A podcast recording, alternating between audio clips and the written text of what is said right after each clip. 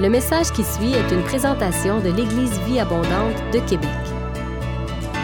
Pour plus d'informations ou pour accéder à nos podcasts, rejoignez-nous sur eva-québec.com.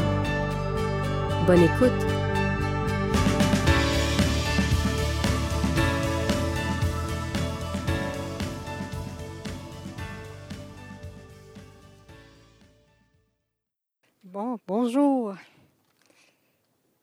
Merci pour votre patience. Ça, prend toujours un peu d'ajustement.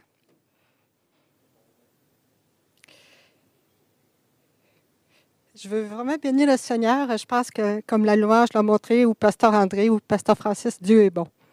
Malgré tout, Dieu est bon. Dieu est bon. Dieu est toujours bon. Ce matin, j'ai à cœur de vous parler de la présence de Dieu. Ça ne va pas être un, un message en tant que tel, mais une exhortation tirée de mon expérience personnelle avec Dieu. Et puis, cette, euh, cette exhortation-là que je vais vous apporter, ça va être en quelque sorte une introduction à une série de messages que mon mari, Pasteur Michel, va donner sur le Saint-Esprit. D'ailleurs, après moi, il va venir vous en parler. D'accord? Je, voulais, je voulais prier, mais je pense que, je pense que le Seigneur vraiment euh, est présent. Je pense vraiment que les gens ont la louange et ceux qui sont intervenus avant moi ont vraiment ouvert la, la voie pour que je puisse parler, que je vais y aller directement. Au cours des années, j'ai compris que qu'est-ce qui fait vraiment la différence dans ma marche avec le Seigneur ou dans l'exercice des dons, par exemple, c'est ma sensibilité à la présence de Dieu ou ma capacité à l'accueillir de façon vraiment concrète. Des passages comme Jean 5, 19 à 20 m'ont aidé à comprendre cela.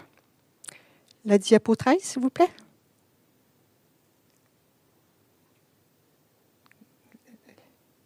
D'accord. Qui dans ce passage, Jésus répond à des gens qui lui reprochent de faire des guérisons le jour du sabbat. Il va leur dire, vraiment, je vous l'assure, le Fils ne peut rien faire de sa propre initiative. Il agit seulement d'après ce qu'il va faire au Père. Tout ce que fait le Père, le Fils le fait également, car le Père aime le Fils et lui montre tout ce qu'il fait.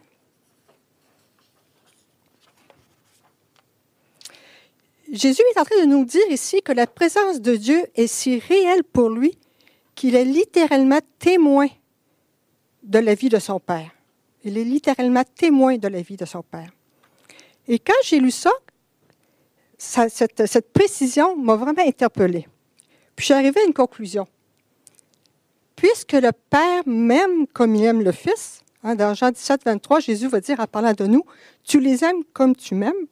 Donc, puisque le Père m'aime comme il aime Jésus, je peux m'attendre à avoir avec Dieu le même genre de relation que Jésus avait avec lui.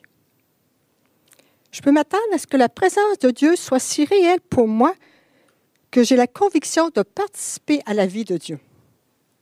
Et c'est vraiment cette notion que je veux développer avec vous, cette idée que la présence de Dieu peut devenir si réelle qu'on a l'impression de participer à la vie de Dieu.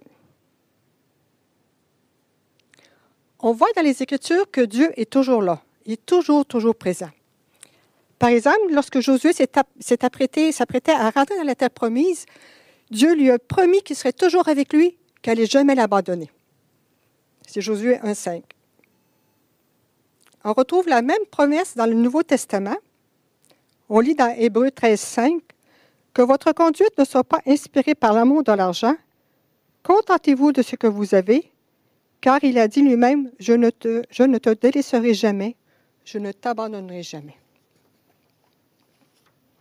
Donc, à Josué, Dieu parle de sagesse, de, de protection, d'autorité. Dans Hébreu, Dieu nous parle plutôt de qu'il va pouvoir nos besoins matériels.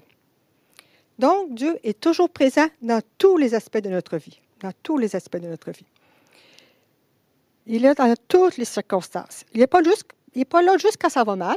Souvent, on est porté à prier Dieu quand ça va mal. Mais Dieu est là aussi quand, quand ça va bien. Il est toujours constamment partout avec nous. Et vraiment, il faut comprendre qu'il est toujours actif, impliqué dans tout ce qu'on est et dans tout ce qu'on vit. Il est toujours là, toujours là. Donc, l'enjeu pour nous, ce n'est pas de savoir si Dieu est présent, mais c'est de prendre conscience de sa présence et de vivre à partir de cette révélation. Je vais souvent répéter ça, mais c'est vraiment important. L'enjeu pour nous, c'est de prendre conscience de sa présence et de vivre à partir de cette révélation. Donc, qu'on le sente ou qu'on ne le ressente pas, Dieu est là. C'est une vérité qui est indiscutable. Puis dans ce sens, quand on prie, on ne devrait pas dire euh, Viens Seigneur, viens Saint-Esprit. Il est déjà là. Par contre, ce qu'on pourrait prier, c'est Seigneur, manifeste ta présence. Rends-moi sensible à ta présence. Des fois, les gens peuvent trouver ça bizarre de vouloir euh, ressentir la présence de Dieu. Mais ce n'est pas l'idée juste de rechercher des sensations ou des émotions, mais c'est l'idée d'expérimenter la présence de Dieu. C'est l'idée de trouver Dieu au travers de l'expérience. Vous savez, quand on a une relation avec, euh, des personnes, une relation réelle avec quelqu'un, on ne vit pas cette relation-là juste en théorie, on la vit en pratique aussi. C'est la même chose avec Dieu parce que Dieu va avoir une relation personnelle avec nous. C'est la même chose. Je prends comme exemple, si vous le permettez, ma relation avec mon mari, avec Michel. D'accord? Michel et moi, on est presque, pour ainsi dire, presque toujours ensemble. On travaille ensemble, on habite ensemble. On est presque, presque toujours, toujours ensemble. C'est très rare qu'on n'est pas ensemble. Dans une journée habituelle, moi, je travaille dans mon bureau au premier et Michel est au rez-de-chaussée. Qu'il est toujours là. On va dire ça comme ça. Il est toujours, toujours là. Mais je ne suis pas toujours consciente qu'il est là. Je ne m'arrête pas à chaque minute de me dire Michel est là, Michel est là, Michel est là. Non, non, quand je me mets à travailler, j'oublie qu'il est là.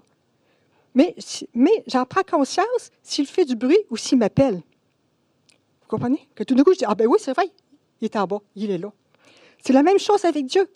Il est toujours là, il est toujours là.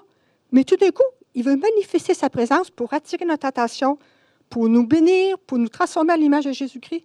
C'est la même chose. Vous comprenez? Un autre, exemple, si je peux dire, s'il y a une chose dont je suis sûre dans ma vie, c'est bien que mon mari m'aime. Ça, j'en suis vraiment convaincue. Puis, je sais qu'il ne va, pas me, il, va délaisser, qu'il ne va pas m'abandonner. Mais vous savez, j'aime ça. Quand il s'approche de moi, quand il me prend dans ses bras, puis il me dit Ah, je t'aime, Diane. J'aime ça quand tout d'un coup, il décide de passer l'aspirateur juste pour me faire plaisir. J'aime vraiment ça. Hier, il m'a demandé s'il voulait, voulait qu'il passe, puis je ne savais pas, j'en ai parlé. Je lui ai dit non, non, ce n'est pas nécessaire. Mais comment vous C'est normal dans une relation avec quelqu'un de vouloir expérimenter sa présence.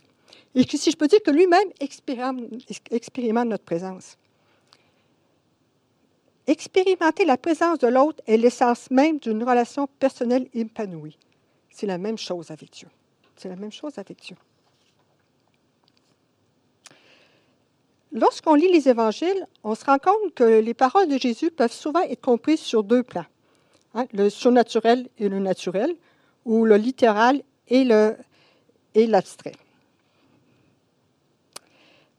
Disons qu'il parle du pain, deux fois il parle vraiment du pain, mais deux fois il parle de la parole.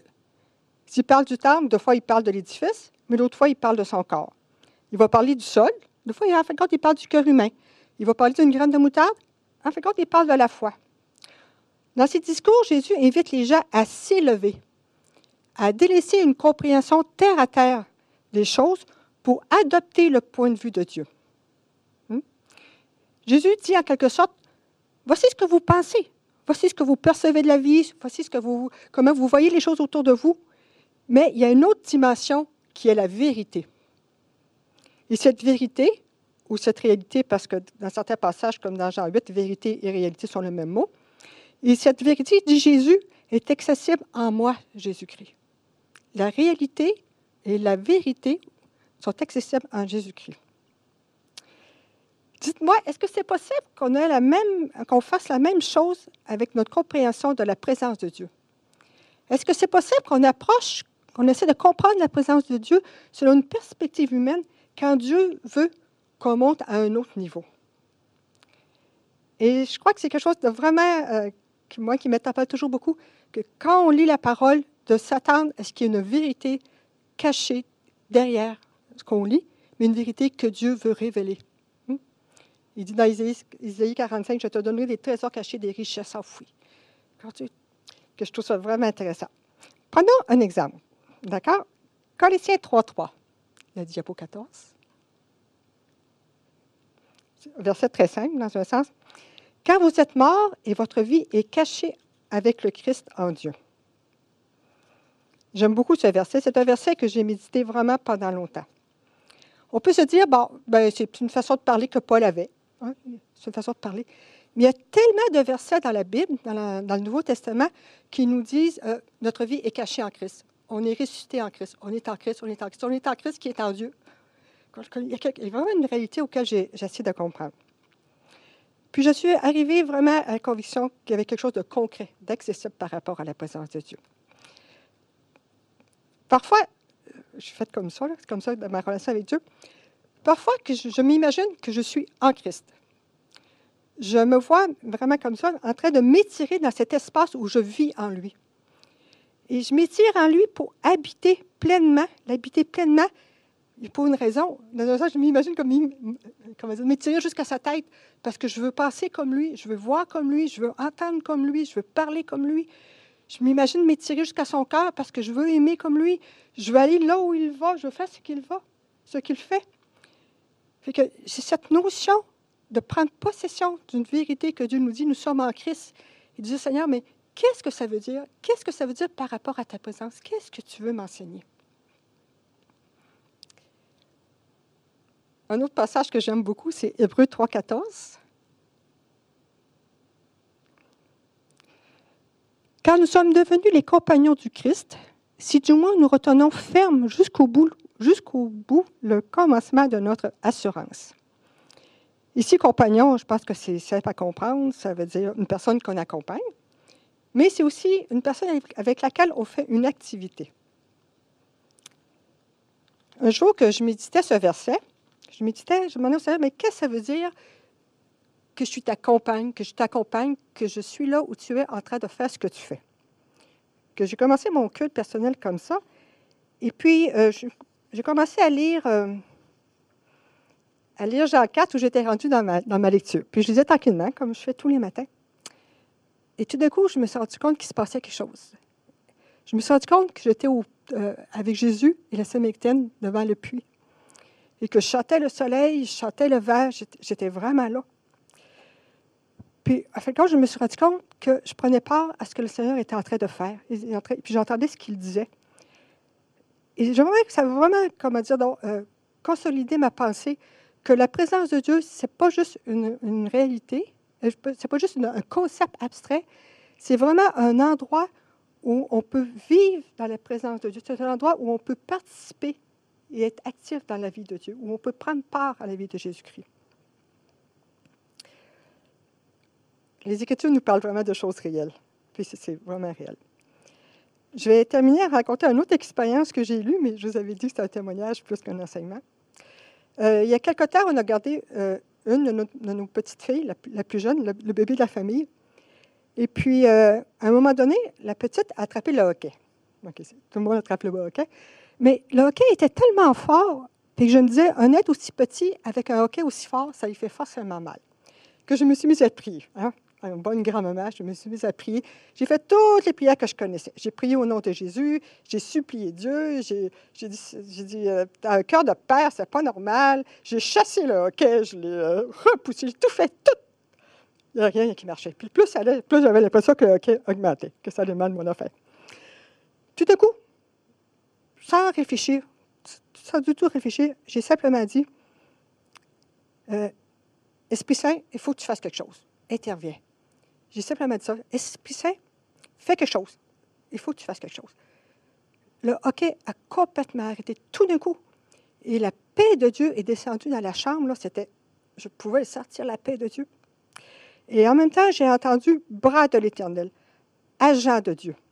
Et là, ça m'a, oh là là, ça m'a frappé. C'est à ce moment-là que le Seigneur m'a rappelé que, que, plusieurs fois au cours des derniers mois, il me disait, Diane, il dit, tu connais pas le Saint-Esprit. Il dit, tu ne connais pas vraiment le Saint-Esprit. Tu n'as pas développé une relation avec lui. J'ai développé une relation avec Dieu. Je suis convaincu que Dieu m'aime parfaitement, il n'y a aucun doute. J'ai une bonne relation avec le Seigneur. Mais Dieu me disait, il dit, ta relation avec le Saint-Esprit, il y a un problème. Tu ne le connais pas vraiment. Puis, si, si vous permettez l'expression, Dieu me disait, il dit, le Saint-Esprit, quelque part, il est juste accessoire dans ta relation avec moi. C'est le parent pauvre de la famille. que je me suis sentie vraiment interpellée. Voyez-vous, le Seigneur s'est servi du hockey de ma petite fille pour, me montrer qu'il y avait une dimension spirituelle qui m'échappait. C'est que le Saint-Esprit est la manifestation de sa présence. Le Saint-Esprit est la manifestation de la présence de Dieu. Et si vous me permettez encore l'expression, mais c'est comme ça que je voyais ça. Le Saint-Esprit est le lieu de connexion où la présence de Dieu devient réelle et vécue. Réelle, vécue, concrète, accessible. Où on devient participant de la présence de Dieu, si je peux dire ça comme ça. Je vais vous dire, je ne comprends pas tout. Comment dire, J'ai encore beaucoup, beaucoup de choses à découvrir par rapport à la présence de Dieu. Et je peux vous garantir, et ceux qui me connaissent le savent, que je, suis loin d'être satisfaite de ma compréhension et de, de mon véhicule de la présence de Dieu. Mais j'ai la conviction vraiment ferme qu'on rentre comme individu et comme communauté dans une période, dans une phase, dans une étape de notre vie où le Seigneur veut nous interpeller par rapport à sa présence, mais par rapport à sa fréquence vécue dans la présence et dans la manifestation du Saint-Esprit. Amen. Que juste faire un petit mot de prière avant que Michel s'en vienne. Je te bénis, Seigneur, pour ta parole. Je te bénis pour ton Saint-Esprit. Je te bénis, Seigneur, parce que tu es le Dieu qui est capable de nous étirer. Tu es le Dieu qui est capable de nous déstabiliser et euh, de fois ce que j'appelle de nous donner une, certaine élasticité prophétique. Et je te demande que, que ce que j'ai partagé, je sais que ça peut être compliqué à comprendre, c'est abstrait, mais je sais que c'est la réalité, je crois vraiment. Et je te demande d'ouvrir notre intelligence, d'ouvrir notre cœur pour qu'on puisse comprendre et qu'on rentre. Je sais qu'il y a plusieurs d'entre nous que peu importe où on est, on veut rentrer dans une nouvelle dimension avec toi. On a tellement, on soupire tellement après ça, Seigneur Dieu. Je te demande de, d'entendre nos prières et qu'on soit ouvert à ce que tu veux faire. Qu'on soit ouvert à ce que tu veux faire. Et en tout cas, pour moi, Seigneur, je te dis que tu peux aller aussi loin que tu veux, même au-delà de ce que je veux. Et que les autres qui disent Amen disent Amen.